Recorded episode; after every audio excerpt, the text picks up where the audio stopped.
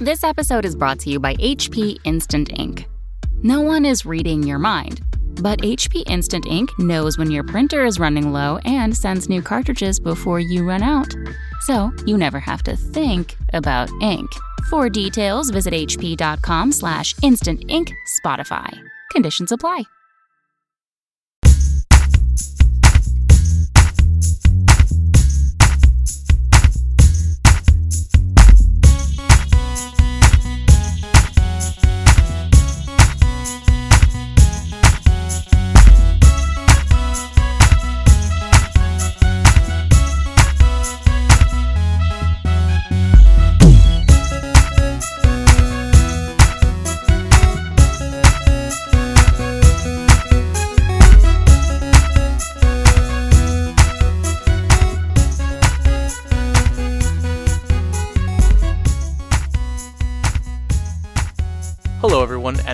To Chapter Tactics, your 40k podcast, which focuses on playing Warhammer 40k competitively at all levels of the game. I'm your host, PD Pob, and welcome to another edition of 8th edition Tactics 101, where we talk about all the phases of the game. Today, we're going to talk about the shooting phase, and I needed some help. I I'm, I'm terrible at this game. I've, I've decided this. So, halfway through this series, I decided to bring out the big guns and three of the best 40k players I know. So first, I have Mr. Mitch Pelham, Hey uh, one half of the Best in Faction podcast. How's um, everybody doing? Mr. Nick Nanavati. Um, you guys might have heard of him, uh, but if you haven't, check him out at Nights at the Game Table. Hey guys. And of course, the Don Mastodon, Mr. Don Huson of Plague Burst Crawler and Death Guard fame. Hey, hey. So, guys, sh- the shooting phase. Uh, basically, I- I've always thought of it as as kind of like the phase that that's been optional. I- I've always personally enjoyed the movement phase, um, and felt like if your army didn't specialize in the shooting phase, you should just completely ignore it. Um, though I do completely, I do consistently get beaten by armies that do work in the shooting phase. So my question for you guys is immediately right off the bat: Why should people focus on the shooting phase in the first place? Why is it so important?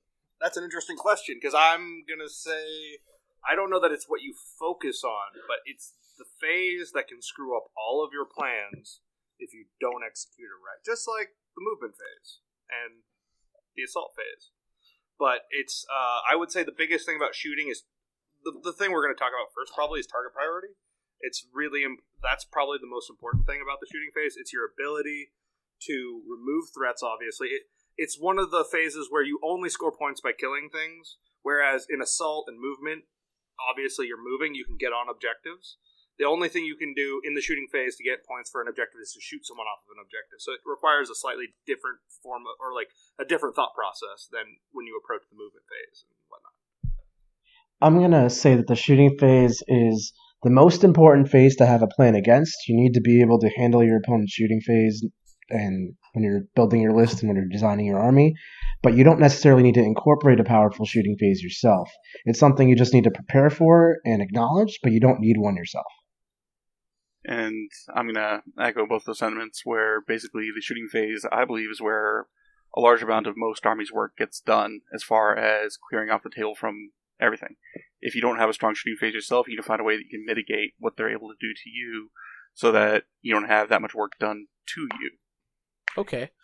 All right. So that's really good first opening lines, guys. Um, so for the rest of this episode, I've decided to go with a new format.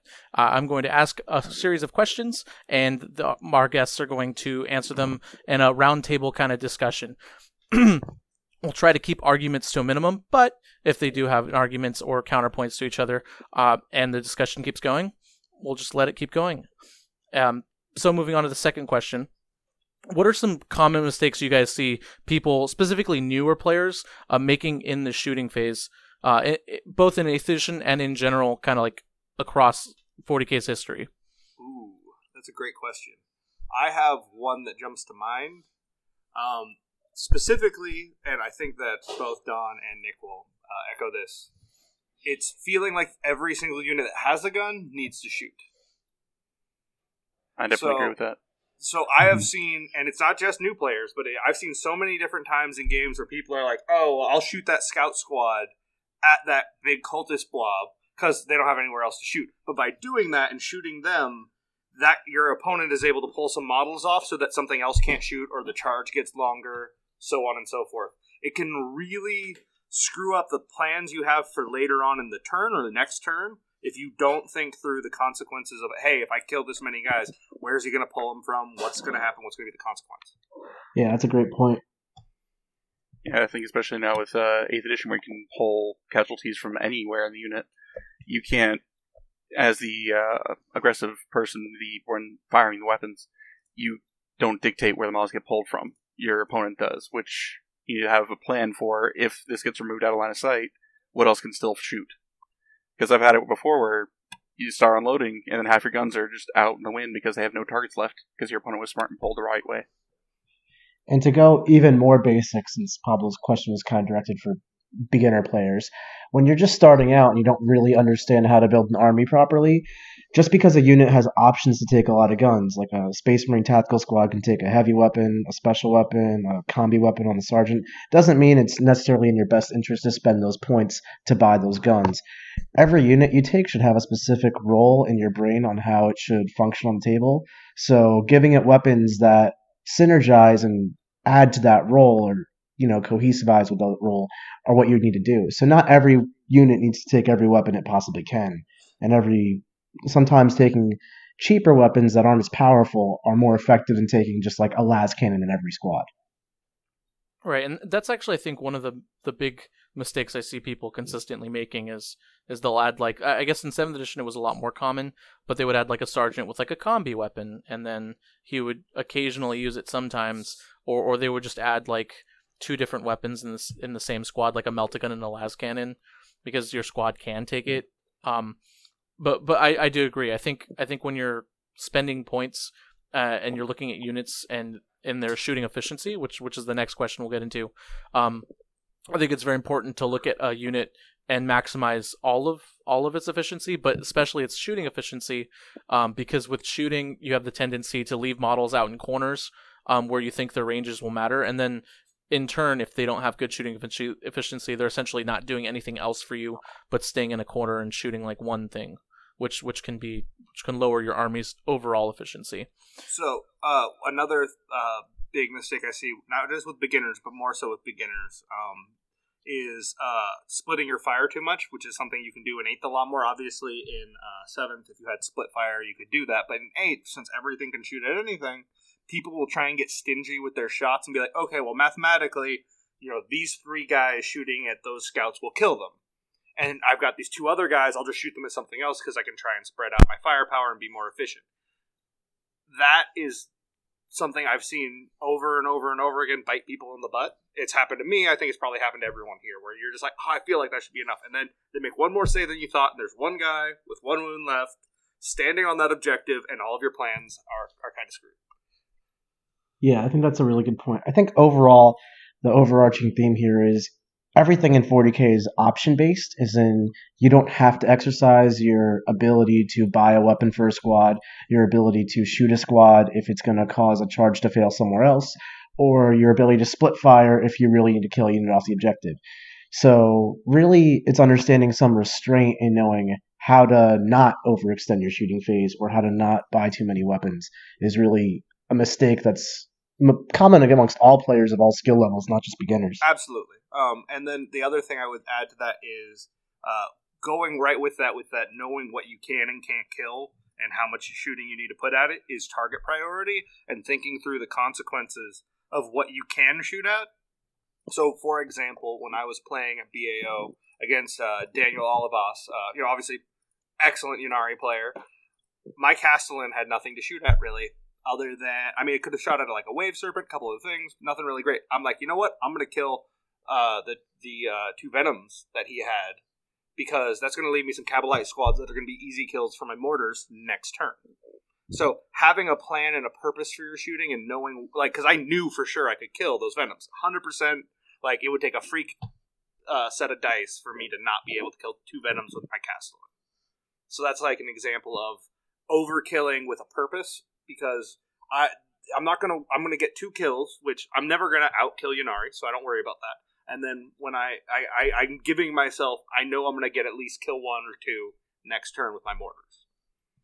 And then my mortars have something to shoot at. So to to play on the flip side here of, of this of um specifically shooting and target priority and and kind of over overextending yourself um you hear this phrase kind of thrown around, a lot like kill something until it's dead. Like like for example with necrons. Uh, you, you shoot a unit of destroyers until they die because they're so durable. Is there a point when units become too durable that you just have to ignore them in the shooting phase completely and then you need to add something in your army to deal with them later? Or is the shooting phase because I feel like in the charge phase, people always charge everything they can, and that's in general true. Like obviously, you you don't charge every option you can, but when a unit is you're setting up a unit to charge, you usually charge that unit.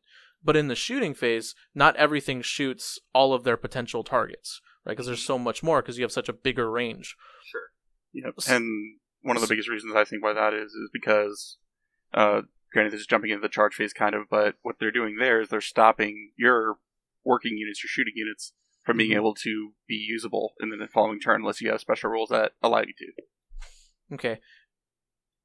So my point is, or so I guess my question is, is when you when you have that durable unit, like you have a Riptide surrounded by like a billion shield drones, right? You don't want to shoot at it clearly. Um, where do you? How do you decide target priority there? Do you shoot at the unit anyways? Does it really depend on like the mission deployment and all that? Um, so um, just I, kind of in general.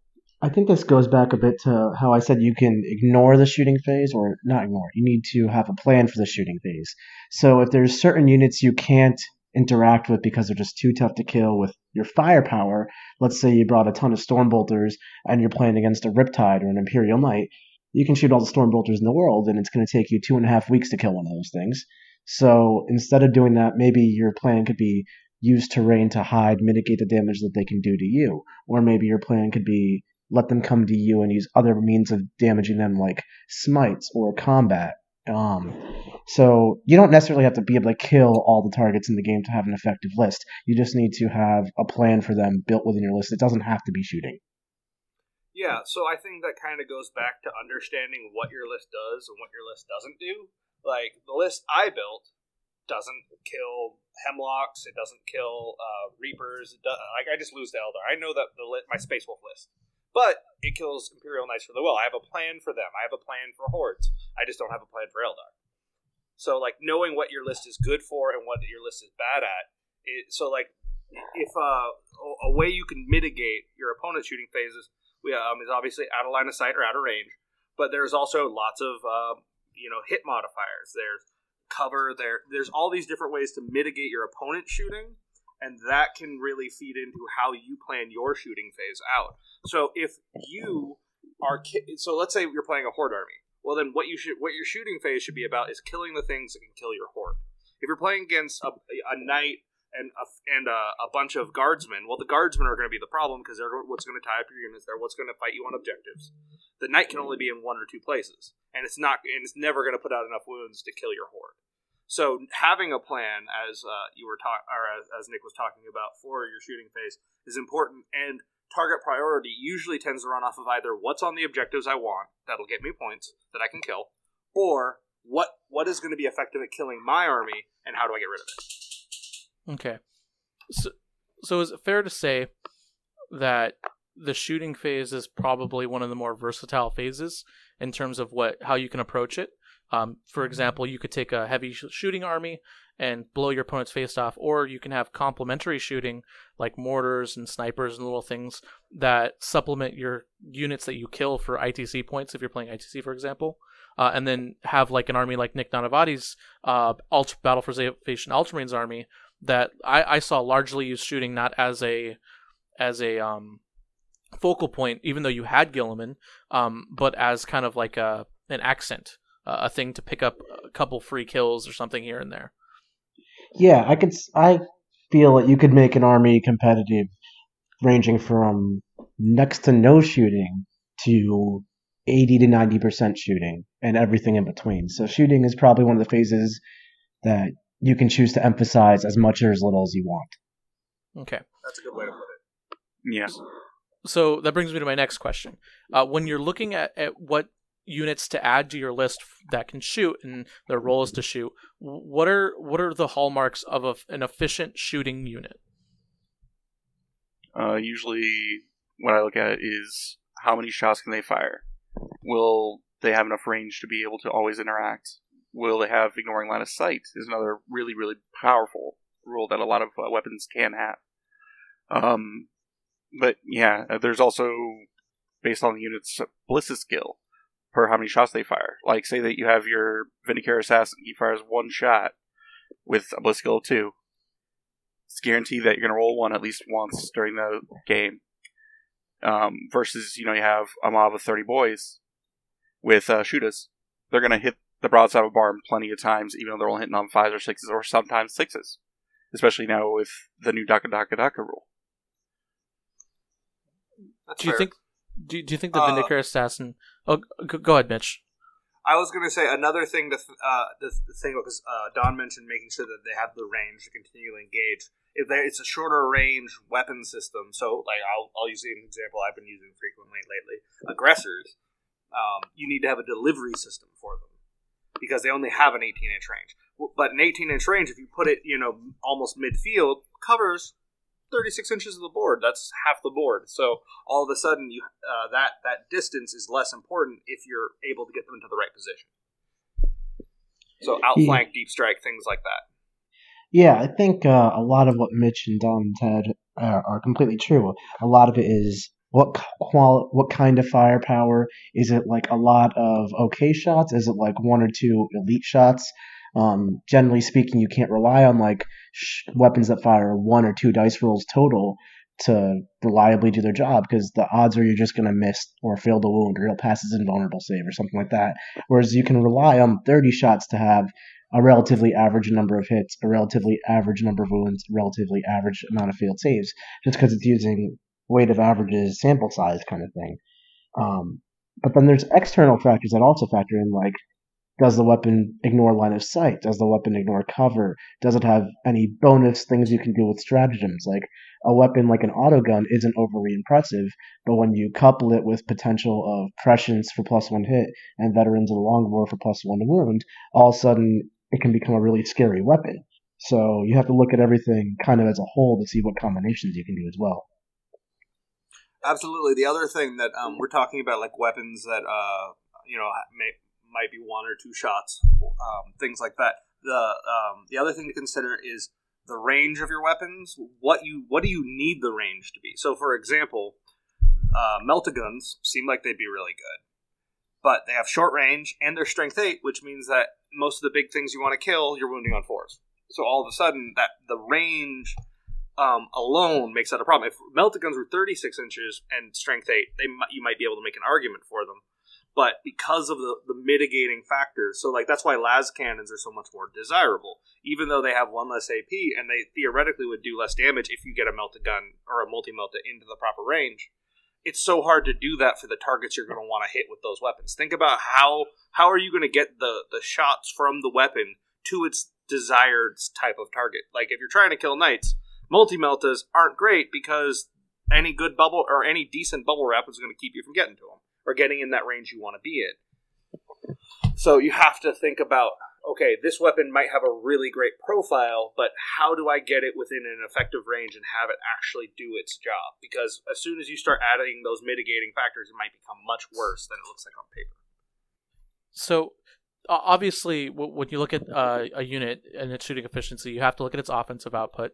Um, but there's also a whole nother side, which is their defense. So, would you guys prefer durable shooting platforms like Knight Castellans and Riptides surrounded by drones, or do you guys prefer more kind of looser, hyper efficient shooting units like the Scout Bikers? Um, Harlequins have a lot of really good, like for example, their Haywire shots. Um, although I think the Harlequin Skyweavers are, are probably durable and and have a lot of good shooting because they they're you know the four pinball usually makes them pretty durable. But but which would you guys prefer? So like like hyper efficient, cheap, easy to kill units, or or durable, tough platform shooting platforms. I think a lot of it really depends on your role for the unit. So if you want something like a Riptide or a Castellan to shoot and be your primary source of shooting for like 300 to 600 points, depending on which one you're talking about, you're going to want that thing to fire four, five, six turns of the game, and that's what they do. Um, what makes those kinds of units so devastating is that they never really stop shooting. Uh, and if your opponent does kill a Castellan on turn one or turn two, you probably end up losing that game because you were counting on that model shooting for six turns and you only got one or two turns of value out of it. Whereas if you're running something like Scout Bikes, um, which have a lot of explosive firepower with the 12 inch range bracket, and pretty much after they fire, they are most likely never going to fire again at that efficiency because they're either going to be in combat or dead or something like that. So you go that you know that going in, like you're paying 75 points for three scout bikes versus 600 for a Castellan, you obviously don't expect the same kind of return on investment there. Okay. Well, it's also it's about uh, what other roles can they fill, right? So, like a, a Castellan is a very one-dimensional model. It shoots. It's not good in combat. It's not. It doesn't have a ton of board presence. That's all it does. It shoots. Scout bikes can do a lot of different things. They're mobile. They're um, if you're running them as blood angels, they've got some extra options. They can deal mortal wounds when they fall back out of combat. They've got lots of shooting. They can hide behind things so that they might live a little longer. So you can have multiple game plans for how you're going to utilize that unit. And if they die turn one, you don't you're not going to you know like you're you're you're not that bad off for it. You know if you so you know, but you're not going to build your list. I mean, most people, well, you can't with the rule of three. You're not going to build your list around scout bikers. You will build your list around a castellan. So that's a keystone unit. Like if you pull a, a castellan out of the of any list where it's designed to have a castellan in it, that that list crumbles, right? So it's the same thing with like uh, Shining Spear or Hemlocks in an Eldar list. If you pull those things out, they're a keystone unit. Um, if you pull out Doom and Jinx, I mean, like th- those are all keystone units. That that, that list fundamentally has issues now that it that because it, it, was built around no having those things. So the question becomes: Do you want to build a, around a keystone, or do you want to build something that can kind of soak losses from any particular part of the list and kind of work? Yeah. So, and oh, go ahead, there, Don. Uh, so there's a couple units that come to mind as far as the polar extremes of this shooting with the ability to take a punch and shooting without the ability to take a punch, but being much more devastating, generally speaking. Which is like a unit of 600 points of Custodes Spikers versus 600 points of drop in Scions. Um, which you just have to build your, you know, your battle plan around. Am I planning on having this unit, you know, take its board presence up, uh, with like Scions, you're all over the board probably you're hitting multiple different things for the same cost as this one or possibly two big bricks of custodes. The custodes, generally speaking, have a much more um, uh, set purpose as far as what their guns are effective against, but they're able to take more of a hit. But generally speaking, they will not take out what your army needs to take out with those guns unless your army is built purely anti-tank, so that helps out with the hordes. But with like the scions, they show up, they deliver their punch, and they disappear. That's normally how they work, but it's once more going to that fact of do you want your hyper effective shooting with the ability to sustain it, or do you want possibly more effective shooting where you need it at the time it's delivered, with possibly losing all of that the following turn? Okay. So, so Don, actually, I, am glad you, you spoke last because um, I feel like you have a, another unique perspective on this particular ish topic and that's um in regards to your BAO 2018 list, you brought a Renegade Knight to your Death Guard list and skewed the the Plague Burst Crawler spam that you used to run. And that Renegade Knight, I, if I remember correctly, it was a, a shooting knight. It was either double Gatling cannon or Castellan. It was uh, the double Gatling cannon with the Ironstorm missile pod. Okay, so so you uh, you brought that knight um, mostly to fulfill a shooting role. Um, stomps are obviously really good, but uh, I feel like you brought that knight to kind of shore up some of the weaker shooting in your army. So, what did that knight? How did that knight perform in its role, and what was it kind of designed to target shooting wise in the meta? So, um, the knight does really well against uh, heavy infantry, which is like Primaris Marines, uh, things that are multi wound, toughness four, toughness five, like custodes, uh, things like that, where it just throws out twenty four shots because it's a Renegade Knight too, it gets access to the stratagem to reroll all failed hits, which uh, that's one of the other reasons I brought it was for uh, Dark Eldar players. As soon as you mention this knight's going to reroll all of its failed hits, they're almost always going to affect that thing, uh, generally speaking. Which then you still want to shoot that knight at you know Dark Eldar stuff, and the Dark Eldar stuff still dies. So it was a way to basically burn through the Eldar opponent's command points while still being able to have a effect on walking up the middle of the board and just clearing out everything within 36 inches. And uh, so one of the other parts that I brought the knight for was to help clear out every threat that could possibly endanger the Blight Lords that came down later. Um, because they had to usually wait until, well, they had to wait until turn two or three, and just being able to stop whatever their shooting could do against the Blight Lords helped them tremendously.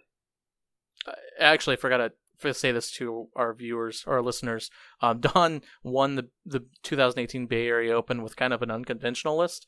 He basically had a giant unit of Terminator, Death Guard Terminators, the Blight Lord Terminator specifically. I think they're like 700, 600 points. How much are they, Don? Uh, 472. They're 470, two points more expensive than Mortarion. Okay. Um, the not quite as expensive as I thought they were, but um, the point is is that, that that's kind of considered a faux pas, um, in general tournament play, and so that, that's why I wanted to ask him about his knight because when you're investing so heavily in a perceived bad unit, which I'm sure he would disagree with me on that, but um, when you're investing so many points in that unit, every unit choice after that unit becomes has to become hyper efficient or and um and, and important. Uh, so I know I know Mitch said something that to add. So- Yeah, uh, so real quick though, I mean, the Blight Lords aren't bad bec- in his list because he had a specific job for them. That's sort of the thing. Is it's it, Terminators are looked down upon because usually the people who bring them are just bringing them because they like Terminators and they don't have a plan for them. Um, Don was utilizing them as this really useful blocking and board control unit that was just so hard to get rid of that it absorbed so much fire and took and, and just took took away from uh, what you could do against his list. Am I correct there, Don? Uh, yeah, and the other part they did is they would wind up shoving people into the firing range of my other units. Yeah, because you got to run away from them because they will wreck you. Um, so I wanted to uh, what I but what I was going to say was uh, the um, the best way maybe to describe a good shooting unit is to describe what a bad shooting unit that looks good can look like.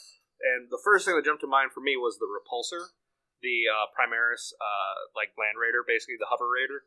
Um, it's got so many shots, so many. Um, of all different kinds. You can put las cannons on it. You can put assault cannons on it. It's got bolters for days. It's got some weird missiles. It has all the shooting in the world, and it should be durable and it should be good, but it's not.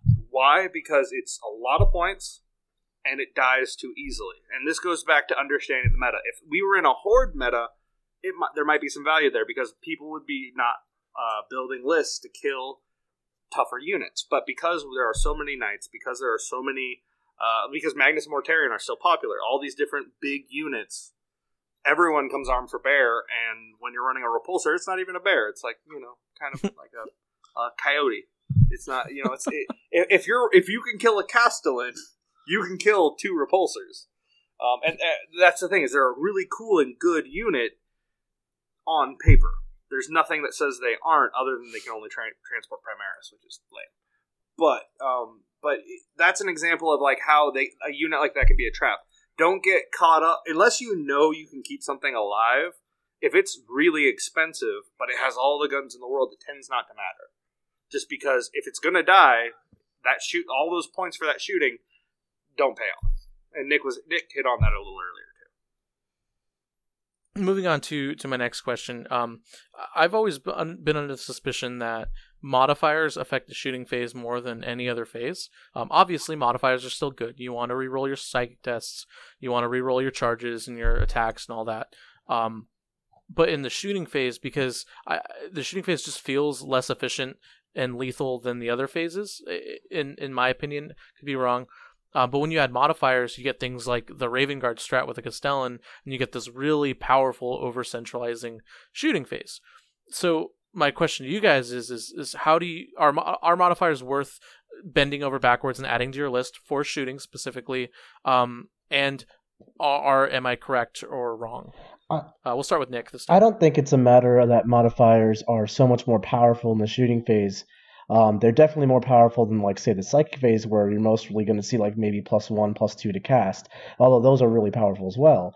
Um, like a modifier in the shooting phase should have the same impact as a modifier in the assault phase. Plus one to hit is plus one to hit. Rerolls to hit are rerolls to hit. Um, a shooting unit that has rerolls to hit is theoretically equally as valuable as a combat unit with rerolls to hit. The difference is shooting modifiers are for whatever reason a lot more readily accessible and like capable of being accessed, I guess.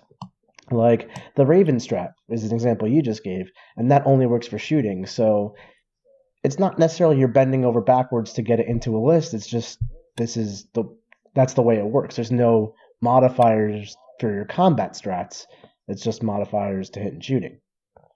Do you think if um you had a, a, two units that were exactly pointed exactly the same same stat line, except one unit had the Raven strat and the shooting was where was where their best weapons were, and then the other unit was the exact opposite.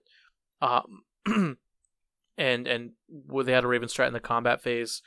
Um, you would say that both of their lethality is, is equal, I, or I guess they would be equal. I would say their potential is is both equal as far as damage output, but then you have to look at it more contextually with what your army is trying to do, what your list is trying to do. Can that assault unit actually get to close combat? If yes, then those modifiers mean something. If no, then they don't. Likewise, let's say you have all the Raven strats on the in the world on a unit of like Imperial Guard mortars or or better yet, like Imperial Guard heavy bolters, because mortars are no line of sight. The heavy bolters, while they may reroll all hits and all wounds, are still made of tissue paper, so they're just going to instantly die and never really get to reroll all hits and wounds. Whereas if they had indirect fire, or if you know, if we're talking about the combat unit, the combat unit has some mechanism to get there, then those valuable rerolls will actually make get used. So it depends what the platform is. To... Um, so I, I think there's an important thing that we haven't touched on, and I think it's actually the reason that you, are talking about how the shooting phase feels more swingy, or however you however you want to phrase it. Mm-hmm. It has nothing to do with uh, the the to hit modifiers on your units. It has everything to do with the modifiers on your opponent's units. The shooting phase is the phase that has the most negative modifiers that you have to deal with. There's far fewer things that are minus one to hit in combat than there are that are minus one or two or three to hit in the shooting phase. Hmm. yeah, I was going to say that about like the plague bearers. The you have thirty plague bearers with the minus one to hit psychic power. They're really hard to get rid of in the fight phase or the shooting phase. Yeah, and that's the thing is that it's it's the minuses to hit and cover as well. Let's not forget cover, but the minuses to hit an opponent's units are, I think, what people often in their mental math fail to take into account. They just look at this unit, they look at that unit, they're like, oh yeah, that should be able to kill that, without maybe doing the math of like, oh right, they're minus one to hit and they're in cover, which means they have a their three up goes to a two up, and yeah, it doesn't matter that that a Reaper's T three if it has a two up save and you're shooting something at it with almost no AP and you're only hitting on fives or sixes. So, so the, uh, oh, go ahead, Don. Uh, I was saying, just speaking of modifiers, the one that every Chaos player dreads, just going to the Raven stratagem, which I think is even more powerful than the Raven stratagem and costs less, is Vengeance for Cadia or the Relic of Lost Cadia. yep. On a Shadow Sword or the Relic of Lost Cadia, where it's your entire army gets reroll failed to hits and failed wounds. It's the it's the Guilliman of the guard army. Mm-hmm. Yeah, it's uh, so it's powerful, so, so so good. Yeah, it's it's stupid strong. Um, but yeah, that's the thing I think that people often forget about is it, and it right now it's still super common to have all those different minus armies out there. You know, there's all the different ones you can imagine from uh, obviously Eldar and um, Tyranids are probably the, the some of the and, and Nurgle. Those are probably the three that have the most minuses. Like not not I'm not saying stacking, but just on different units, you can get them on a fair number. Um, uh, pretty much everything in the Tyranids army as long as they're within range of the Neurothropes or the uh, Malanthropes. And then obviously Eldar just have it as Alaitoc, and, and then they have a stratagem, so there's a lot of flexibility there. And that's what gives their flyers such great durability. And that's, I think, the thing that people don't uh, do with the shooting phase. They don't look at something and go, okay, that needs to die. Is there any realistic way for me to kill it with the shooting I have? No? Then that needs to be ignored or move blocked or countered in some other way. Use psychic powers. Use something else. Like if you can't kill it, there are other options, but they aren't going to be in your shooting phase because that's the killing phase. Yeah, and I think that goes Yeah. back to what I was trying to say in the beginning. So that's a really great point, Don. It's just, uh, you know, there are types of unit. There's the shooting phase in general is something you just need to have a plan for. That plan doesn't need to be fight fire with fire. You don't have to shoot your opponent back or shoot him harder than he shot you. You can assault him. You can use psychic powers. You can use terrain. You can just play the mission. There's tons of all of other ways you can interact that isn't just trying to shoot your opponent off the table. Yeah. And Ynnari aside, um, one of the reasons why Dark Reapers do so well is because they basically ignore modifiers. Yeah, and that, they have a much more stable shooting phase for it. So, um, moving on to, um, I guess actually, actually, one more question for for you guys. Um, in terms of modifiers, what are the best in general modifiers? Like, if you had to give a modifier to one unit, one single modifier, what would it be? Ven's uh, individual, like like rerolls to hit, rerolls to wound, plus one, plus one to hit, plus one to wound, AP, uh, plus one AP, you know that kind of stuff. Probably rolls to wounds. Yeah, I feel like maybe rerolls to wound or plus one to wound would be cool for a lot of guns. Yeah, just due to how the mechanics are for wounding things in this game, I think rolls to wounds is probably the more powerful amongst them. And and why why is that? Where because both of you guys said wounds, and I, I imagine Nick is probably in agreement. Um, but why is buffing to wound more important than buffing to hit? So usually, as far as like rerolls go, um, most units are not always hitting on sixes or whatnot. But I guess those really tough units like Imperial Knights, you're shooting your strength four weapons or even strength five at it, and you're increasing the number of wounds that you throw on that thing by a massive degree, while still hitting on like threes or fours, possibly fives if you're orcs. Yeah, But it's just mostly just- a, a matter of math. If you're hitting on threes and you give yourself plus one to wound, it's going to be hitting on twos. That's only Plus one to hit. Yes. that's only an efficiency increase of like you're hitting on one third now you're winning, or you're hitting two thirds now you're hitting five sixths. It's not that much more percentage wise. Versus if you're wounding on sixes and you give yourself plus one wound, you go from 16% to 32%, which is doubling the number of wounds you would have had before. And, hmm. and then the reroll to wound offers basically the same advantage, just in a different way.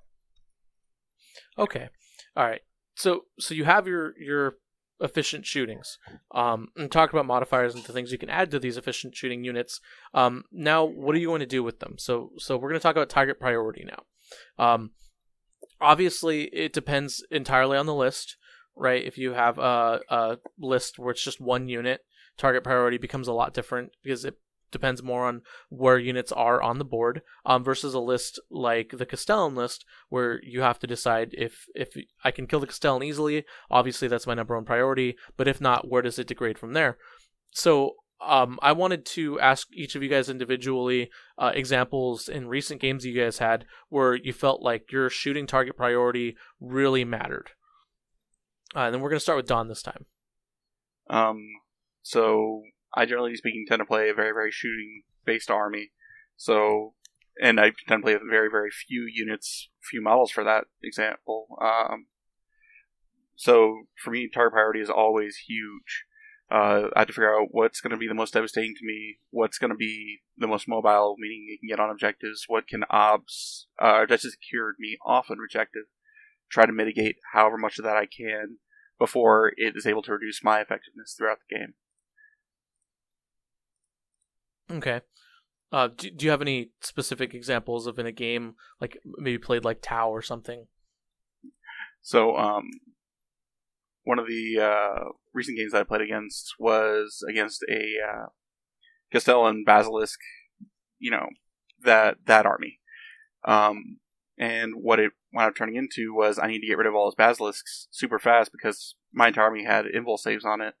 But the basilisks were able to shove my saves right up to those invul saves, versus the the Castellan, I felt like I could weather its fire with all the saves I could make against it. But just those really long range shooting attacks while they were sitting on their own objectives were really hard to uh, handle. So if you're able to clear out their ability to hurt you, especially out of line of sight, um, it helps out tremendously. And that has helped me to win more games than I can bear to count. All right, so uh, Nick, um, before you answer your question, I, I, I've this is something I've always wanted to ask you. Mhm. Uh, what does target priority look like if you're playing against Eldar in, in general, like like against your Ynnari list? Um, so for those of you guys who aren't familiar with my like classic Ynnari list, it's basically centered around two units of Shining Spears and then a unit of Dark Reapers who I typically fire and fade in and out of like a ruin or behind a hill where they can't really get return fire. Um, and then I have like two Wave Serpents that are Talk and a bunch of Talk Rangers. So those are really unappealing targets to shoot at because they modify your hit rolls, which we just talked about. And uh, on top of that, they all the Wave Serpents also modify your damage output. So my army in general is really durable to shooting because it just doesn't present you with any really good targets. Um, most of my opponents, when I play that list, can't really shoot me effectively, but if they can, pretty much every shot you can you take into a spear unit, assuming it's like a shot with at least an AP value of one, so I'm not taking my two up armor save, um, two up from protect most likely. Um, or every shot you can that ignores line of sight, maybe into a Dark Reaper. And, you know, most armies can't put out the firepower to just wipe these units off the table. But against that list specifically, every spear you kill is like saving yourself 10 shots in the following turn because of soul burst or something like that. So incremental damage really adds up against that army. If there's 8 reapers and 18 spears, there's a total of 26 models in my army that really do the damage. And if you can kill 4 or 5 of them but just by randomly throwing pot shots, that may not seem like much, but that's about one fifth of my overall efficiency. That's a good way to look at it. uh, and then, do you have any examples from when you played like at Battle for Salvation, for example, with your Ultramarine army? Yeah, so I kind of want to tell a story that's a bit different. It's kind of the opposite. It's I played against a guy with three knights and five Leman Russ Conquerors, and that was his list. It was literally eight models. And for those of you who don't know, my Ultramarine army was just a pile of garbage. It was like Guilliman, some vets with some storm bolters, some scout bikes with bolters, um, some scouts, a dev squad with one missile and one heavy bolter, and then a whole bunch of characters. So I I didn't really I didn't have enough firepower to make a meaningful difference. Meaning, if my devs came out and shot, use the missile launcher, use the cherub, use the heavy bolter with the hellfire shell, I shoot, you know, all the storm bolters I have from my vets and my scout bikes, all that combined would kill like a third of a knight, half a Leman Russ, something like that. And that's not meaningful amount firepower. So what I actually did was I recognized that before it was too late, and I just hid my entire army to deny him the shots because I knew my firepower was less valuable to me than his firepower. So I kind of made the call where, you know, I don't want to give him the ability to make target priority choices. I'd rather just take all that away. So I hid and I played for objectives. I actually chose second turn in that game, which is something I want to talk about more later on. And using that, I leveraged the ability to hold more objectives at the end of the battle round, make sure I got my secondaries, try to deny him his secondaries, and kind of play that kind of game because his firepower was just too strong for me. So recognizing that when you are outgunned is something that's really crucial to winning the shooting phase war. Okay. That's really interesting. Uh, did you feel like his his target priority when he did have chances was good, or or did you just never even give him a chance once? Yeah, well, the part of what happened, what I did is I don't let my opponent make choices, or I try not to let him make choices. So if he was ever able to shoot me, it was because I allowed him to, and I was okay with that. So while you have to have good target priority, which is being able to prioritize which units you have to kill and allocate fire to and allocate resources to, if as the opponent you can make it so your opponent is only ever able to shoot things that you're okay with him shooting, it removes the decision making process out of your you know decision tree, but it also means you've effectively made the wrong choice by force. Hmm. It's about. It's also. It's about control. If you are willing to, or if you're, th- if you think about it in the terms that Nick's talking about, which is more, prob- it's more high level than um, a lot of people do. I would say, uh, but it's about controlling the tempo and the flow of the game. If you can, so uh, I'll just go into my story. I the list I play currently, the Space Wolves list um, that I've just kind of been honing. It's entirely uh, its entire first turn is based on the idea of denying my opponent a kill, um, which I can't always do. But basically, I run three squads of Blood Claws with an extra Blood Claw, and then a Terminator uh, with a Storm Shield. And I have those guys on the board, and then I have some Dark Angels characters that I can hide and I have a, a I, I have one maybe two Space Wolves characters on the table, and then I have like four Space Wolves characters, a Wulfen squad, and all my aggressors all in reserves. Nothing else is on the board. And the idea behind that is I can put my characters wherever I need to because against most armies it's not an issue. Um, if I'm playing against a Castellan, then I can I try to hide them really far back. And then I the Blood Claw squads are very durable as long as they're in cover with a two up armor and then a three plus invo model and um, are small enough squads that they can be hidden. So as long as I'm playing on a relatively uh, terrain, like a well terrained table, I can usually hide two of those squads and then put the last squad so far back that they're, it's just out of range for them to kill. Um, the idea behind that, and it actually also revolves around going second, um, as Nick was talking about, is that if they can't get a kill turn one, and um, my uh, my uh, Ravenwing Talon Master in a speed on a, in a speeder can kill a scout squad or whatever that you have out there. Just get one kill, that's a three point swing. And if they took old school against me, it's a four point swing because they won't get their first bullet, their first strike. They won't get a point for kill one, and then I'm going to get kill more, and obviously a kill. So that's that's a four point swing turn one, which means I'm playing from ahead every turn after that as long as I'm smart. So you can you can design your army to try and negate your opponent's shooting phase at least for part of the game. So that's okay. that's like anti-shooting. Um, it's like anti. Take away their target priority. Yeah, but it's important to understand that the shooting phase. Uh, this is more for the people who maybe are struggling with dealing with super shooty armies, just killing their stuff. This is just this is more useful for them. But on the other side, when I was playing at T Shift, um, I was playing against uh, JP Mowat, uh, the um, playing uh, Eldar and Dark Eldar, and he got my Castellan. He went first, turn one. He got my Castellan down to one wound uh, turn one. One wound left. He doomed it. He jinxed it. He fired everything at it, and that was it. Just had one wound left. It wasn't going anywhere, and that um, he let that one model surviving his entire army shooting at it uh, basically break his focus on the game, and uh, and that kind of cost him the game because he still had all of his Ravagers left. He still had plenty of, or he still had a few flyers left. He could have put he could have gotten into the corner and really made me come at him. And yeah, I've still got a Castellan, but he still got Vect, so it's not shooting at full efficiency. Um, so I was able to win that game by keeping my cool. So what I will say to the people who are um, who uh, who are uh, in a shooting phase and going second, or maybe you just had a it, your opponent just wrecked you in their shooting phase. Don't panic. Think about what's the most effective things you can do in the moment you know, plan for okay, I can't do what I was going to do, but what can I kill? And let me make sure I, I actually accomplish it. Don't don't split your fire. If you need to kill that one unit so you can have a couple points to stay in the game, don't get greedy. Make sure you get that thing done. If you're playing from behind, you really got to consolidate that fire. Okay. So, so if you're on the receiving end of that, let's say you want to build a shooting list. You're a Tau player, for example, okay. and you want to build a shooting phase list. How do you counter someone just who's just hiding everything? How, how do you counter that if for, with your list, for example? Do, um, do, you do it in the list building, or is there like a tactical well, way to outplay them? Uh, you've got line of sight uh, ignoring weapons. Um, Tau have access to that. That's not an issue. Um, they're pretty some. Yeah, well, yeah, I mean, but the the smart missile systems like puts out a lot of shots. Like you, you only need to equip a couple guys with that to, be, to give you an answer for like a couple units hiding. But what I would say is that it's so dependent on the list you want to build. Like I mean, when you talk about building a Tau and how to mitigate that, I don't I don't know that it's necessarily the list building phase.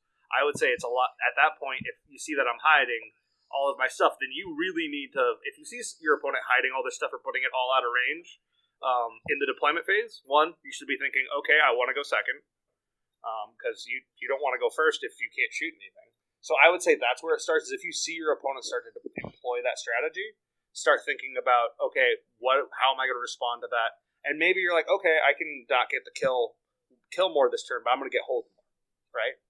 You know, sometimes you can't always mitigate what's happening, but you can try and counter countermand it somewhere else. If they're hiding all of their stuff, they're probably not on all the objectives. You you might be able to get you know hold on. Don or Nick?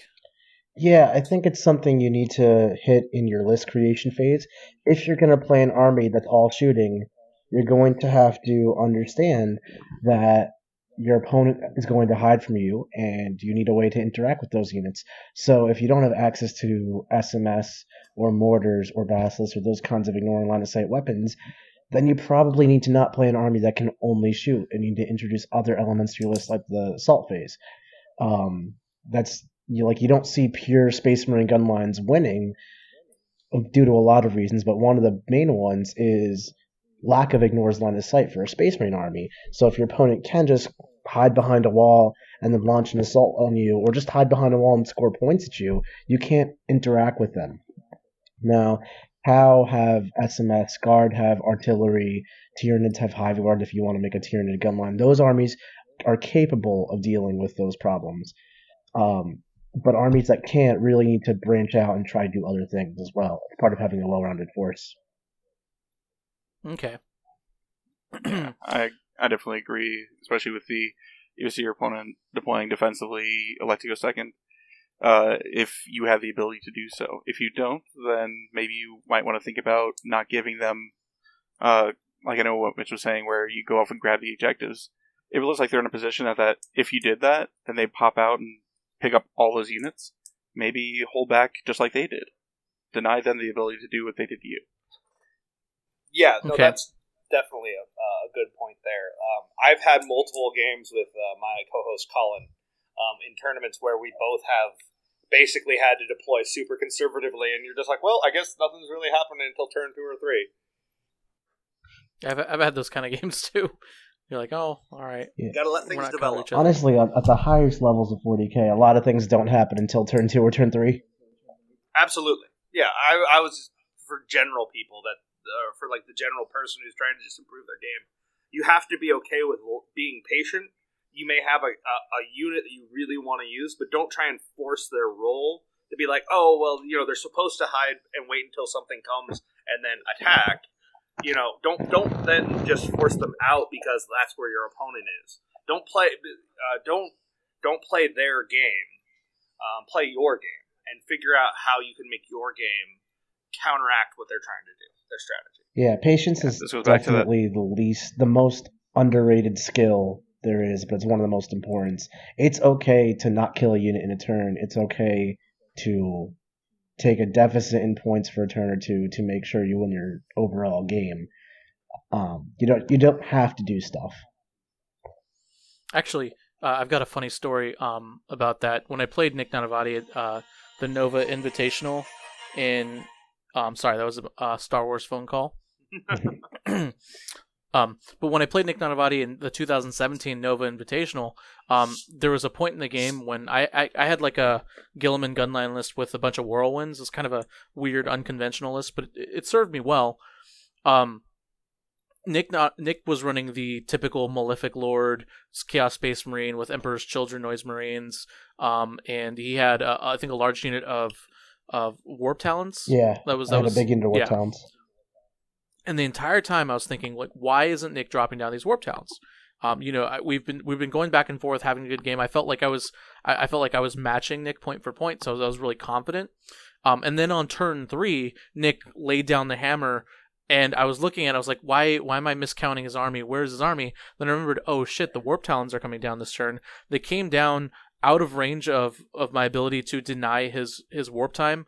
He they came down warp timed and then charged everything like like not even kidding like everything in my army. And then Guilliman was all of a sudden very overextended and not buffing as many units as I wanted him to, and not able to protect the the units that he was supposed to. And then Guilliman died to a murder sword chaos champion because uh, because of misplay on my part.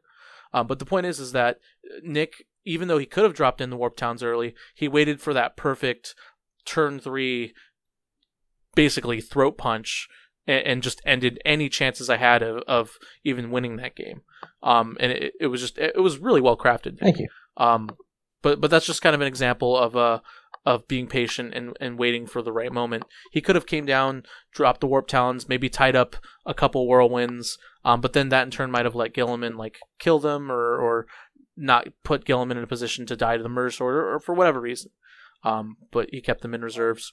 So I know that the the question that was asked was give us examples of good or bad priority, but um, I, I think I I would like to try and summarize it a little bit uh, for the shooting Okay. phase. Kill what will get you points. Okay. That, that's it's really that simple. Like if you're gonna if you're if you're if you're a shooting army, don't shoot the thing that you want to kill because it's scary. If that's not going to get you the points you need, if that's not going to win you the game, don't get caught. That's where bad target priority is, right? Like uh, I I had this problem uh, at the last tournament I was at. I was playing um, against uh, a, a friend of mine, Devin. He plays Chaos really really well.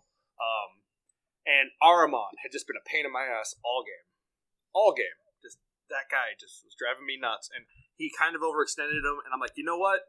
I can get him. I can send one of my uh, my uh, wolf lords after him and take him out. That was a stupid move on my part. I killed him because I wanted to kill Ahriman. It cost me points and it cost me the game. Um, I was, I mean, I was playing in that tournament to have a lot more fun than anything else, but that was a huge mistake on my part because I just got caught up in wanting to kill that model. That was just bad Shoot. target priority. I'd kill Ahriman too. I hate that guy.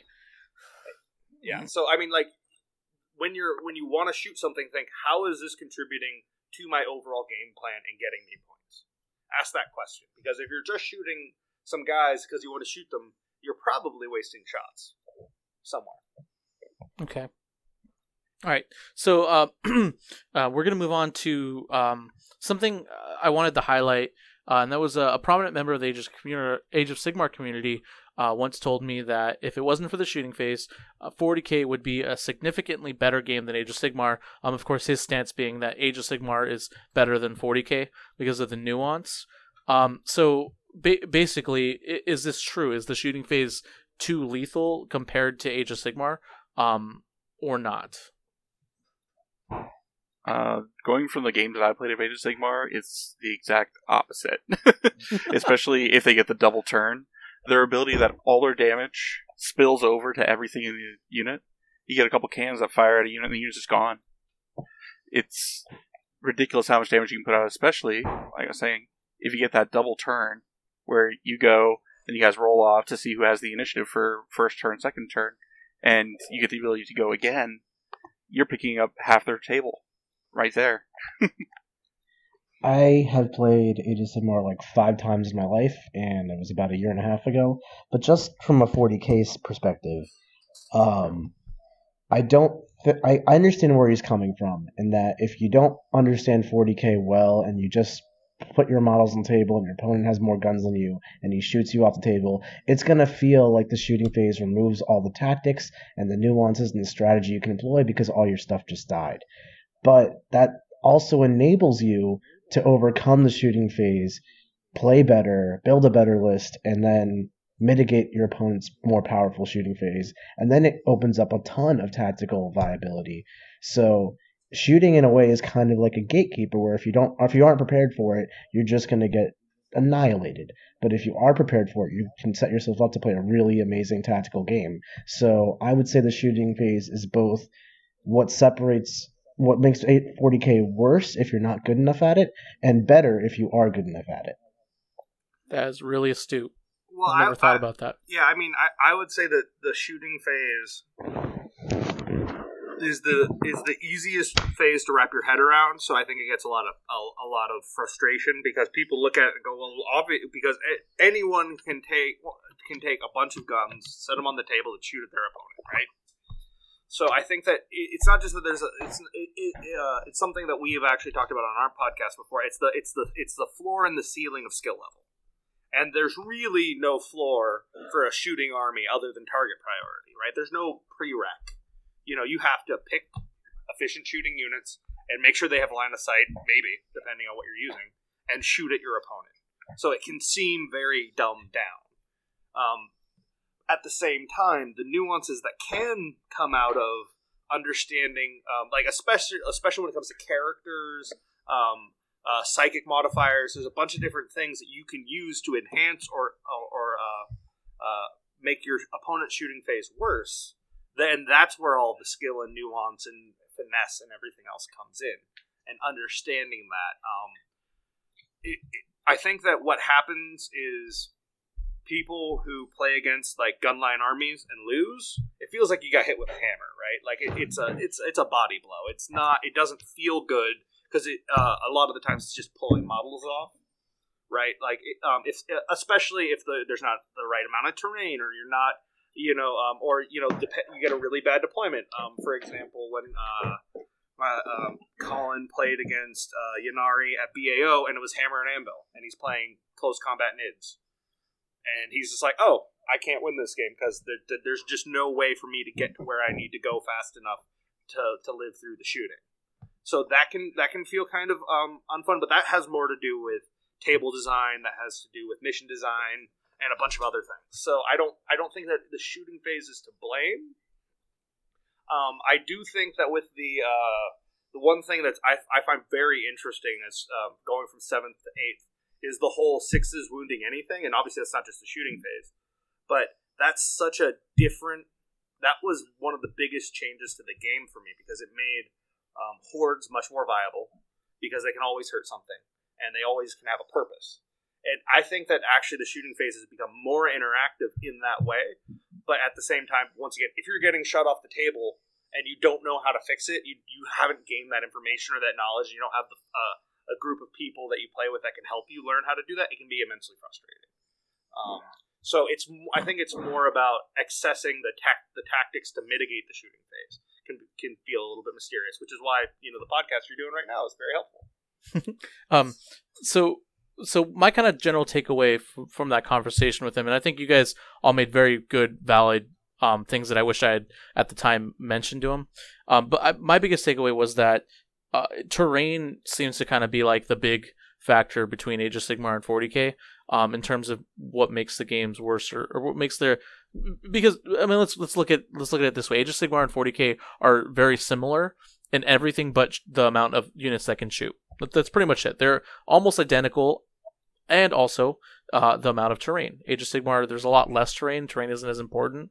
There's no ruins. So what I'm getting at here is is how important is terrain um, to shooting and specifically affecting shooting. Um, because obviously, if there's no terrain, you get planet bowling ball, which is a very commonly used phrase, uh, which is basically implying that a shooting army is, is shooting your opponent's um, your army off the board like bowling pins. That's where planet bowling ball kind of comes from. So uh, terrain is obviously important to some degree, but what is what is your ideal terrain setup to to make the shooting phase balanced and, and fun and interactive? I like to make sure that um, at least there's enough terrain on the table that at least some units can hide. Um, there's also a whole lot of units that ignore line of sight, but just having the ability to, for one, get that cover save for, especially like marine armies, they need that plus to their save, otherwise they just disappear. Um, but otherwise, yeah, just having enough on there that you can, for one, like roadblock the really big units that can't walk through that piece of terrain, like a knight around a ruin, with a wall on it, or um, just having somewhere that you can hide all of your you know mortar teams, or even like a predator, hide that thing behind a wall. Granted, I know predators aren't that uh, commonly seen, but just use that as an example. Somewhere where something can hide for at least one turn of the game. Yeah, I think it's very important not just to have line of sight blocking terrain, which, although that is very integral to it, it's also to have line of sight blocking terrain regardless of what deployment style it is. So that means in Dawn of War, you need somewhere to be able to hide. In Vanguard, in Spearhead, in Hammer and Anvil, all of those deployments obviously dramatically affect how the game is going to play out, but you need somewhere to hide in all of those deployments. So that that would be what a well balanced table looks like. Hmm. Yeah, I would I would completely agree with Nick there. That's probably the hardest thing right now. Um, is that there is you have this random deployment, uh, which I like. I like the, the deployment. You don't know what deployment you're going to have go, going into it all the time. But with that comes the issue of you can really put you you you can end up in or you can put your opponent in a really unfun situation where because one of you got to pick the deployment zone and the terrain was you know it's very hard to have enough pieces of terrain for both table quarters and then um, you know what is it the spear the spearhead whatever the pointy hammer and anvil. And then you, know like so like there's so many different varieties. It's very it can be very hard. And like one you know one setup that works really well for most deployments might end up with shooting you know like lanes that go the entire table for uh, you know another deployment. And that so it i feel like they're they're almost a per, like a, a, the the I think that whatever organ TO comes up with a like a, a pre-set up uh, set uh, uh, basic terrain layout so that you can use different pieces of terrain, but they have a, a, a basic amount, and so for every deployment, it's different. So you roll for your deployment, and then you arrange the terrain accordingly. Um, it would would negate a lot. Yep. Uh, and, and I think the main reason why I wanted to cover this topic, guys, is um because there is a little bit of a stigma attached to the shooting phases. We've we've briefly alluded to um previously in the podcast. um and and I think a lot of the stigma comes from lack of terrain on boards. Um so so a couple years ago, this is kind of the the running joke um in in a lot of the forums that that Reese and I would go on to specifically, and that was that the the Europeans would would talk about how how really powerful these shooting units were like like the the bikes the eldar bikes were. And, and we'd always kind of like scratch our heads and go like well the combat phase isn't that bad in 7th edition and you know there's all this interesting nuance i don't know why shooting is so powerful. And then we'd start getting like pictures of some of the terrain and not not just Europe. i'm not i'm not just picking on the europeans here. Um th- this is across the board and at a lot of other tournaments. But the the funny thing was is when you'd look at some of these tables that these people would play on there'd be almost no terrain and then that would drastically affect the the meta and the perception of how the game is played. Right, And that was back when when you had like D weapons that would just you know remove entire units on a six, like no questions asked. And so terrain, if you had no terrain, you were in a lot of trouble because um, you were just removing models left and right because of because of D weapons. Um, so when you're when you're on your when you're looking at a table and you're setting it up uh, either for a casual game, a tournament, or or a practice game or whatever, um, you always want some level of terrain, um, especially when you're teaching new players, because if you don't, it kind of focus for, reinforces that stigma against the shooting phase, which in turn can lead to um, a negative impact on our hobby and how people view the game of 40k, um, which we don't want, obviously. So we don't want people to perceive like that every table is like Planet Bowling Ball and shooting is unfun. Well, so for anyone out there who's like, okay, so what do I put on my table? You really want to have some area terrain, obviously. So that can be woods, that can be ruins, whatever. I like to see like about three store three three distinct levels on the board. It doesn't have to be every single piece of terrain by any means, but you know you have a building over here that has a couple different levels on it, and then maybe you have a hill, and you know you, you can mix up that variety. Look at it and be like, is there is there a couple different places on this map that you can definitely hide a tank or get cover on a knight? You shouldn't necessarily have to be able to hide it, but you should be able to get cover on it, right? Like think about like the models you know that exist in the game and how they're gonna how they're gonna fit on this train, how they're gonna be able to hide, what they're gonna be able to do. And obviously, I, I think I think people would be disappointed if I said have fewer buildings completely enclosed buildings are are, are uh, can be a very frustrating thing in the shooting phase too. I actually agree with that completely. I think that um, the building that's notorious right now is the Necron building for the ITC, where it's all enclosed on top to uh, where you can't see in it if you are not infantry or have the fly keyword. You're not interacting with things inside there unless you ignore line of sight. I think that every building should have some opening in it to where a dreadnought can walk through or a Carnifex can walk through, just something that allows them to get inside, especially if there's a detective in the middle of that. Yeah, I, I if you'd like to per- well. I really dislike terrain features that certain unit types just can't interact with at all. Uh, just you know invalidates certain things entirely and really impacts what you see and what's viable. I think in a negative way. So, on a completely unrelated note, uh, time to step in for our sponsor, Frontline Gaming. If you would like to purchase terrain, if you're a Blood Angels player, a Tyranid player, a close combat lover, and you are having a hard time against shooting armies, you can purchase the Robot City terrain at frontlinegaming.org under the ITC terrain tab. Throw that right on the table, assemble it, paint it up pretty, throw your army in it, and laugh as your opponents cannot shoot at your army. Um, of course, I'm being 100% serious, uh, and I want everyone to take them so that close combat rules. He said Hey, I play close combat armies. That's that's I, I, lo- I love me some close combat, but I, it is it, the, it's the interaction issue that can definitely once again kind of end up in that. it's the same thing of like if someone puts their mortars in a in a little enclosed building that you can't see them and they're just going to shoot out. You know that can be very frustrating for people. Yeah, in, in in all seriousness, I do I do agree completely. Um, I think that the best pieces of terrain are are ruins with holes. Um, but like L more L shaped ruins that, Yeah. that are more walls than actual leveled squares. Sure. Um, that that knights have to like go around to interact with, but like smaller infantry units can kind of charge through. Um, you obviously I don't you don't want them too close together, and you don't want them to be too big. Um, but I, I think those are kind of the ideal some of the ideal ruins um, if you had to pick them that and tiny ruins like like really small tiny ruins off in the corner i'm, I'm completely okay with that too because those can really help you put a foothold in your deployment zone which which i think is very important no matter who what you're playing Hey guys, um, I have to step away for about uh, eight minutes or so. I'll be right back. I got to take care of something. I'm sorry.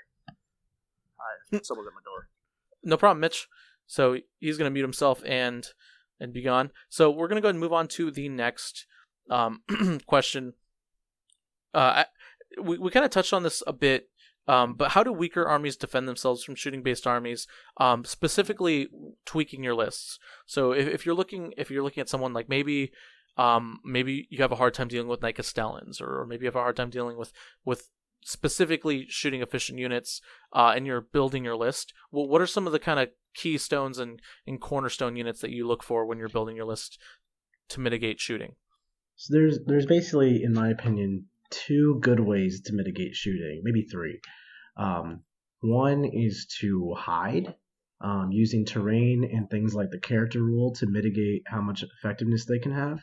Uh, my ultramarine list that I took to BFS, we brought it up earlier. That was a prime example of how you can do this. So to recap, it was like 15 scouts, some scout bikes, a whole bunch of characters. And what I would do is, much like how Mitch hit his whole Space Wolf army turn one to try and deny a kill, I would do something very similar. I put all my scouts into a line of sight blocking ruin. I'd hide my scout bikes behind a hill or a ruin or something like that as well. My characters can go wherever they want because you can't shoot a character unless it's the closest model, and I'd make sure my scouts were somewhere in the middle of the board out of line of sight. So couldn't shoot my scouts because they were hiding. Couldn't shoot my bikes because they were hiding. Can't shoot my characters because they have the character rule. You can't shoot anything on turn one. And I think that's a really viable method for nearly every army, since most armies have units that can are infantry and can just hide in ruins and stuff, and characters that are punchy and can make use of the character rule. Another way, which you I think you can do it, is to either use speed or the ability to deep strike and charge to dodge the shooting phase.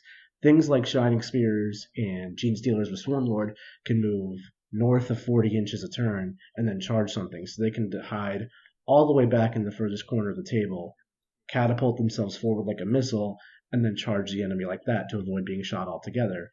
And other units like Blood Angels with Sanguinary Guard and their 3d6 charge strat from Descent of Angels, or even you know, Sean Nayden just won BFS with Dark Eldar Witches with just, you know, rolling on re- 9 inch rerollable charges. Like, if you can deep strike to avoid getting shot, then launch some charges off, make one or two, you can trap models in close combat, avoid being shot altogether, and that's really how you're going to best mitigate gun lines. Okay. Um, Don. Well, I know uh, one of the greatest parts of the FAQ, in my opinion, that has come out recently that does help mitigate gun lines, especially for that turn one punch, is the prepare position stratagem. Um, I usually tend to run really tough, durable units that usually can't get into or find enough cover to guard them, whether it's you know plague burst crawlers or whatever is big. Um, and aside from Titanic units, it works to basically count your entire army as being in cover, which does help out a lot more than you'd think. Going from a 3 up to a 2 up on toughness 7, 8, whatever models is a tremendous boon to the durability against the vast majority of shooting. Hmm. I actually completely forgot about that stratagem. Um, that that can change shooting math completely. Uh, have you had ever a chance to use it, Nick? Yeah, I've used it one time. Um, I was actually playing Custodes recently against uh, an Eldar list, and he had, I don't know, 12 ish Skyweavers and 9 or so Reapers. So I chose second turn and popped that stratagem to give my whole army 1 up armor saves. And I was playing with like 15 Custodes bikes. And those guys, being not infantry and giant flying models, are really hard to get in cover naturally. So it was nice because it allowed me to have a 3 up save from all the Reaper shots, which are only minus 2, and I would still retain a 2 up save from all the Skyweaver shots because they're only minus 1. So it really allowed me to take this thing off its first turn firepower. Nice. Uh, so an- another thing I, I think I see that people can add to their lists that we didn't mention um, was the idea of a distraction Carnifex or, or big durable shooting Death Star units, which we kind of t- touched on a little bit. Um, but the idea of a distraction Carnifex is this big unit you typically don't worry about your opponent shooting at. You want your opponent to shoot at it, and that's because your opponent's going to waste their shooting of their efficient shooting on this unit, giving your other units either a position to score, putting them in a position to score, or putting them in a position to to fulfill their roles better.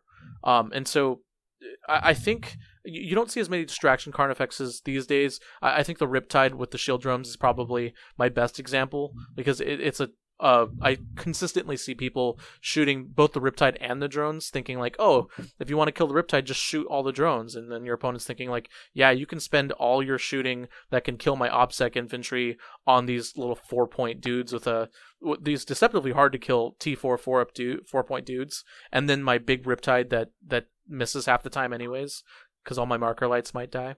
Um, but what are some other distraction carnifexes, Death Stars, um, things that you guys see when in the meta right now? I don't know if I really see too many, and if I do see them, I don't think I see them successfully. I, I don't really value the concept of a distraction carnifex too highly, because to me, it's just I took this unit on the hopes that my opponent messes up and shoots it, because by definition, if you want your opponent to shoot it, then your opponent's probably better off not shooting it. So if your opponent just makes the correct choice and chooses not to shoot it, then you've lost the value because you took a unit hoping your opponent would shoot it. Does that make any sense? Take that, Pablo, in your face. Uh-huh. I, yeah, it makes perfect sense. So I, I don't think distraction carnifex is a viable strategy slash tactic at all. I think it's just a banking on your opponent to make a mistake is not a winning strategy in my opinion. That's pretty much what that whole concept is. So, s- I- go ahead. I Don. do think that um, the typical distraction carnifex now needs to both be able to fulfill the role of taking a beating while still doing something productive. Um, the two common ones that I use a lot, uh, the Blightlord Terminators were a notorious one. Show up in the backfield and they had to either deal with it or leave it alone, which more often than not people try to deal with it and it's hard to get rid of. Or Plague Burst Crawlers are another big one that they can basically screw up people's plans as far as whether they're even able to shoot, um, whether they have enough firepower to even down one if they're attempting to do that. Uh, then you also have things like Bullgryns or any of those really, really gonna- tough, durable units I'm going to throw just. in Wulfen there. Wulfen are an amazing. Wulfen definitely can be. With storm shields. But they need to be able to serve or uh, satisfy a role beyond just taking a punch. Yeah. If taking punch is all you need to do, people would just run Poxwalkers or Plague Bearers or Pink Horrors with a thousand extra points. Just if all that you're doing is trying to get punched in the face, that's all you have to do. Okay. What about Knight Gallants? They're they can they can be pretty effective. I I mean I think the whole idea behind the distraction distraction effects is that it's something that if they ignore they're going to be punished for, or it which is one which is Hmm. one one way to do it, or it's something that actually isn't that scary or expensive for you, but it to them it looks scary and it changes how they play. Right, those are kind of Right. the two ways you can go about it.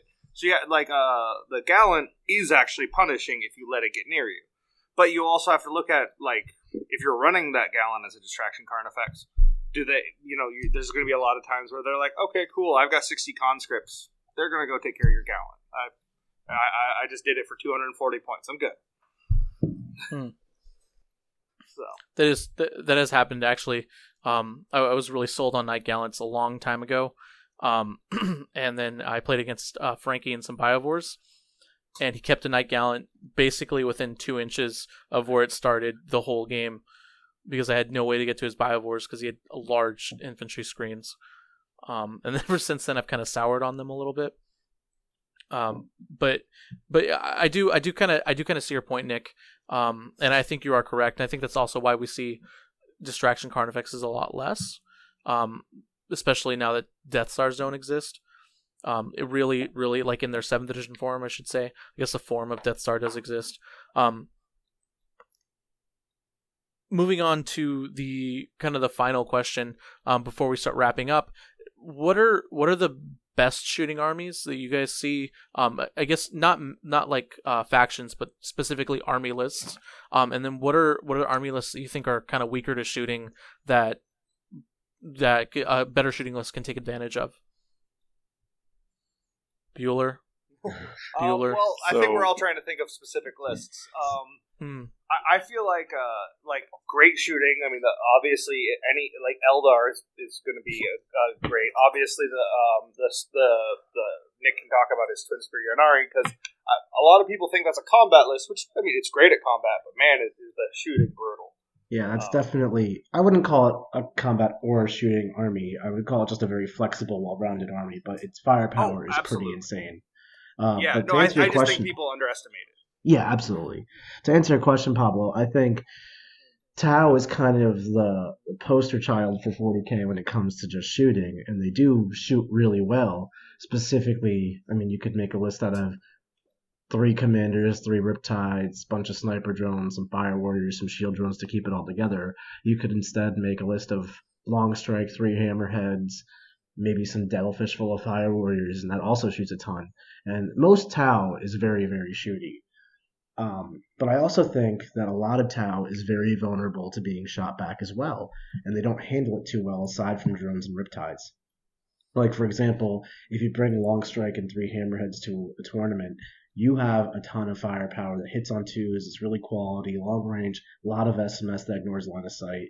That, that's just a very good detachment. And then you run into a Castellan. Should that Castellan go first, you're going to lose Long Strike and another Hammerhead turn one, now you can't really interact with that Castellan and kill it off, and he's probably going to dominate the entire game from there.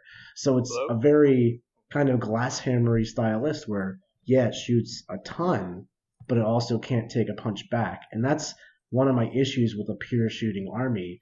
You, in order to shoot, you pretty much have to put yourself in harm's way. And should that not work out for you, you're kind of just, you know, out of luck. Okay. So what about what about like Astra Militarum? I know Astra Militarum have a lot of real. Uh, they're pretty much known for shooting um, traditionally. Um, do you think there's something there's more merit to like Astra Militarum because of their durability? Because their shooting is both cheap and and you can run a lot of it. Uh, Um, so Astra Militarum struggle right now just with the number of minus to one and minus two uh, Hmm. modifier to hit modifier armies out there. Um, that, not that it's not that they aren't good. It's just that they, they they have amazing shooting if you know how to utilize it because it's volume of fire. Um, specific builds that I foresee being good with Astra Militarum in uh, probably involve vultures um, with Punisher cannons um, because that that's one of the best shooting units you can get. Thirty, uh, what is it? Forty strength five shots for 160 points, um, with plus one to hit against things that don't have fly. That's pretty good. Um, so you can be hitting on threes if uh, if you don't move, which you can do with a vulture. So that vultures are a really great shooting unit. Basilisks are very hit and miss. Um, I like them a lot more than um, the uh, uh, what is it? The Medusa. Uh, mind. Uh, my, my brain has just decided not to work, but uh, I, I like them a lot um, because of uh, the AP3. That AP3 is a big deal over AP2, and Strength 9 uh, in a knight meta can be really useful. Guard actually these days tend to be a lot more just bodies and board control, and if you're playing pure guard, you're to see probably a Shadow Sword. That can be hit or miss again. What can make guard shooting really good are the uh, the Forge World vehicles you can get that can give you plus one to hit or let you reroll all hits. So you have the Salamander Command vehicle, which can give you plus one to hit for 135 or 137 points. I don't remember anymore. It got it got bumped up. And then you have the Trojan support vehicle, which I think is 95 or 105, right in that range, um, which lets you reroll all all failed uh, hit all failed hits.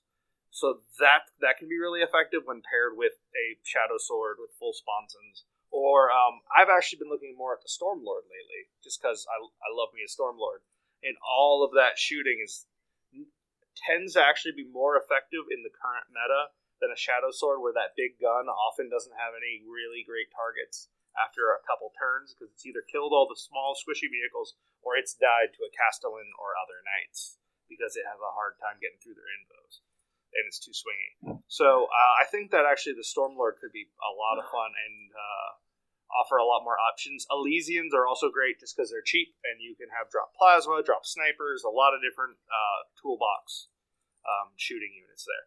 And they still have that order that makes all of their weapons assault. So you can, if you can get within six inches, you can throw all, uh, ten crack grenades, ten frag grenades, and shoot all of your las guns still with that order. So that's pretty good. Um, so uh, I I guess post FAQ, um, I know Chaos Space Marines had shooting options, although they haven't actually been their their shooting options haven't actually been a part of the meta in a while. Um, but what do you guys think are some shooting armies that might start popping up more post FAQ now that some of the stuff has gotten nerfed, um, if any? Um, I know Andrew Gonyo was trying to make Deathwatch work to some reasonable success, so while that's only like a small detachment of his army, 30 veterans is what he's been running with two Smash Captains, and they've been doing a lot of work for him, so that's a pretty shooty detachment um, with all the special ammo and all that. So that's one thing that I, you could see popping up a bit more. Hmm. Yeah, I, I've always been, I've always been, I have a love hate relationship with Deathwatch. Um, I just haven't pulled the trigger on them. Uh, what about what about some armies that that are weak to shooting right now that um do you think are um kind of suspect? Uh, you know, if someone wanted to make like an off meta Death Watch list, um, are there a lot of armies right now that are kind of um kind of weak to shooting, or or is is it pretty much just every army just has the ability to mitigate shooting and also I'm talking about in the meta in like the competitive tournament meta. I think most marine armies have a hard time against shooting armies. They just can't absorb the amount of, for lack of a better term, dakka that's being thrown out. I think Marines can actually mitigate it fairly well by doing kind of like what I did with Ultramarines at BFS by just hiding, um, taking a minimal number of actual units and taking a ton of characters to keep your army alive that way. Um, I think that's if you want to run Marines, probably the best way to do it in the current meta. I would say like Chaos is probably the most vulnerable to shooting right now, and that's not to say Chaos can't compete at all. They definitely can, um, but they they kind of just put themselves on the board and say shoot me and hope it doesn't kill them. why can't you run? Course. Why can't you run like a chaos list similar to your Ultramarines list? You can, but the characters you and I've I've tried to recreate it with Chaos. The characters that Chaos has access to just don't do the same kind of stuff that Marines do. While Chaos has a lot more support and they do a lot more smites from Thousand Suns, they have some unique stuff like the Forbidden Gem from Demons.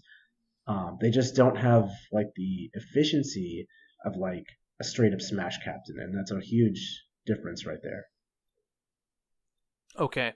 Um, what about what about Necrons? So so Necrons are an army I perceive right now as the only competitive lists uh, are basically shooting Necron lists. Well, uh, it's mostly because Tesseract Vaults can't do anything else really. Um, you know, they they obviously have some psychic powers and good psychic powers, but um, why why do you think a list like Necrons with their shooting based armies? Why do you think that faction isn't working? I just think they're overcosted. Just overcosted. Like straight up Fair across enough. the board, everything in that book is overcosted by like 10 to 20 percent. Yeah, they are definitely overcosted. Yep. Um, they also um, if you build a shooting Necron army, you can run into some issues because you you can end up only not participating in two phases of the game, which is the same problem Tau can have. So you're already probably not participating, or, well, I mean, you aren't participating in any meaningful way in the psychic phase, And if you di- if you build a shooting Necron list that doesn't have any good co- close combat in it, then you're not participating in the combat phase. Which, anytime you're not participating in two phases, and unless you're Tau and even when you're Tau, sometimes that can be a bad thing, a pretty bad bad recipe, bad sign. I will say Necrons don't have to be a pure shooting army. You can make not pure assault Necrons, but you can make a some sort of hybrid balanced Necron Yeah. force, and that's probably the most Exactly. effective way to run them. Um, for the reason Mitch just said, where you can't ignore half the game and expect to win. Um, but that hybrid balanced Necron force is still just let's call it twenty percent overcosted, and while that may not sound so so bad, if you actually think about it, that means you're playing with sixteen hundred points to everyone else's two thousand, and that's just not really Well, a fair game. And it's not just that it's also um, people don't realize like when i look at lists part of what i'll do is i'll count how many wounds you have um, like generally. I'm not i'm not i don't have a formula where i'm like specifically like oh you you need to have x number of t8 wounds or something. But if you if you just don't have enough wounds this is the marine problem you just don't have enough wounds on the table to last. And necrons run into that too because um, the the reanimation protocols are just over overvalued by GW currently they don't deliver enough. And if you're going up against a shooting army that's efficient and has good target priority, they're killing every unit to a man, and so it's completely negated, and you're paying for an ability that can be negated by your opponent. Hmm. Okay. so, final final rundown. You guys, you guys are uh, sitting down. You're talking to brand new, bright-eyed 40k enthusiast, uh, and and they are asking you about the shooting phase, um, and what tips you can give them. Now, what do you tell this this bright-eyed bright-eyed person? Uh, starting with um, Don. Um, Any little so of course you start off with the whole entire thing of let's play a game, figure out how it works, and then you just get into repetitions of play the game, play the game, play the game. Uh, since I mean, you can take the world's best shooting unit, and if you keep firing at the wrong thing because you're not used to it, uh, you're not going to do as well as if you take the worst shooting unit in the game and shoot at the appropriate target every single time. You're probably going to be more effective you just need to get used to if I have this and I shoot at that, what's the expected outcome? Mm-hmm. What would be the expected outcome? Depends on which unit. I know the uh, what I'm notorious for the Plagueburst crawlers. Those flamers are miraculously good at killing anything from titans to infantry to pretty much everything that is not a plague bearer. Okay. So- go on, Don. Uh, I was saying it's just getting used to what works in your army for what targets that you're picking. Okay. and knowing which ones you should prioritize. It's target priority. All right. Uh, Mitch. Yeah. Tips tips for the new the bright eyed new guy for Um, the shooting phase. Your dice are not betraying you. Um, whatever you just rolled was was well within statistical probability. So don't worry. Don't focus on that. Focus on why that thing that you shot at didn't die, and under and learn the math. Understand it. Understand when you shoot your your ten scouts with sniper rifles at at your at that chaos lord who happens to have a mark of Nurgle, why he didn't die. You know, like uh, be um like the the most important thing I, I can I can think of is just people learn like like is training yourself to think out the results of what you're trying to do and then correcting uh, based on what you think will happen. So when you say, okay, I need to kill those scouts off of that objective, they have a two up save because they're in cover with camo cloaks. I'm going to shoot, you know, 60 guardsman shots at it because I have 30 conscripts. Well, they're hitting on fives. So that's really not like, so if I go, okay, well, then I'm getting 20 hits, you know, maybe if I'm lucky uh, and I don't roll terribly, uh, which can happen. So you need to think about that. Uh, you know, don't think what's the average and just stick to that. Think, okay, well, what if I only hit 10 times? What if I get 20 hits and four wounds? No, have a plan because if unless you're playing from behind and you're making hail marys, that you should not be in those situations and making and and and, and feeling like, oh, I, I that should have been enough to kill him. Well, if it should have been enough, then it would have killed him. You know, like you you you want to try and reduce that randomness. You know, in Okay. the you know because otherwise your shooting will not. You're gonna feel like oh, once again you're, you're gonna start going. Well, my dice are against me, or I just you know, uh, you know, oh that guy made more saves than he should have. And yes, that can happen. Don't get me wrong. I've seen someone make you know 17 four up invos. You know, but but if that happens, then you have to ask yourself what. Oh, sorry. Hold on one sec. Dogs. um, if that happens, then you have to ask yourself, uh, how you know how would you mitigate that next time? Learn from it. Don't just say, "Oh, it was bad dice," which is honestly the thing I see the most with new players. All right, Nick. All right, so I completely want to echo what Mitch and Don said. Uh, two of the things I preach a lot in my personal coaching business is one to never blame dice, even if you had backup plan for a backup plan for your backup plan and it still all failed. Maybe you could have did something three turns ago that wouldn't have gotten you in that situation. There's always something you could have done better, and then also understand your math. So you know, if you understand the numbers, you can make educated decisions on what to do. But aside from all that, I want to touch on the movement phase and how it relates to the shooting phase because that's something that we haven't covered yet. Um, when I go and I start my turn, I take a second, figure out my game plan, and basically pre-measure everything because pre-measuring is an amazing tool that everyone has access to. So I, when I go to my shooting phase, I don't have to bend down and check line of sight. I don't have to bust out my tape measure to say, does this guy have range to that guy? I literally know what every model on the table can and cannot shoot and how it interacts with everything before I even fire a weapon. And that's so critical because it means you have a focused game plan from the beginning of your turn to the end of your turn, and also means you can plan your turn properly and accordingly. You're not really reacting in the middle of your own turn to what happens. You're just following in accordance by plan. And I think that's a really underestimated and underutilized skill that most players don't use. Nice. Uh, all right, guys. Well, that's going to be it. Uh, Nick, if someone were to hear more about, uh, wanted to hear more about your personal coaching, uh, where would they, where would they find you? Yeah, so thanks, Pablo. I offer uh, personalized coaching and Facebook help and list help and personal calls, all that kind of stuff. If you're interested in getting better at 40K at any level, from a casual guy who beats up his friends in his basement to a guy who's 4 and 1 at every GT he's ever been to and trying to break that 5 and 0 record, I can help you. I've won, I don't even know how many tournaments I've won anymore. And you can learn more about it at nightsatthegametable.com. If you're interested in specifically signing up for my coaching, you can check it out at page.nightsatthegametable.com slash pro coaching. It's the URL for it. Nights is spelled with an N, not a K. It's misleading, I know. Um, but yeah, definitely hit me up if you're interested uh, in learning more about that stuff. You could also just message me on Facebook. I'd be happy to have a chat with you. My Facebook name is Nick Brown. I'm sure you've seen me around on competitive 40k or other sites. Uh, I'm not a hard guy to find.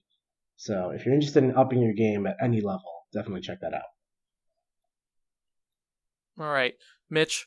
I know you've you've used Nick's services, um, and you've talked about them. Where can people find out where you where you and Colin have talked about Nick's services? Actually, so Colin has been a customer of Nick's. I have not had the pleasure, um, uh, but uh, I have I, I have watched him coach, and he, he does a very good job. Um, so uh, I uh, I completely blanked on the name of my podcast. Sorry, uh, I do a, a podcast called Best in Faction with my good friend Colin Sherman, and we basically we go to a lot of tournaments. I mean, a lot. He's going to back to back GTs, well, triple back to back, I think almost. No, there's one weekend in there, so four weeks, three GTs. Um, uh, so and we cover the each game in detail, and we try to highlight the different ways that the games went and why they went that way to help uh, make competitive 40k more accessible to people. So we want we really try to dig into the minutia of the different maneuvers you can use and the different things you can do, and we also just like to talk about the meta and just helpful things. Uh, uh, I'm go. I think we're gonna cover um, for uh, a little extra, just like how to travel with models for people who are doing it for the first time. So we just it's always just trying to be helpful. We're just trying to help grow the community and help people not be intimidated by going to their first tournament. Nice. And finally, Mr. Macedon, where can people find you online? Whereabouts? Uh, so I'm normally on pretty much all the competitive 40k groups, uh, especially in the Death Guard group right now because that's my main focus this season. Um, or just on Facebook in general. Um, Don Huson on Facebook, so you can find me there. Right on. All right, guys. Thank you very much for listening. As always, you can go to frontlinegaming.org for all of the show notes, the links to these guys' podcasts, and where you can find out more information about any of my guests. Uh, you can also go to frontlinegaming.org if you want to purchase GW product, secondhand shop stuff, ITC terrain, FLG mats, if you have any questions about the ITC, and check out our sponsors, BrokenEggGames.com, our sponsor, BrokenEggGames.com.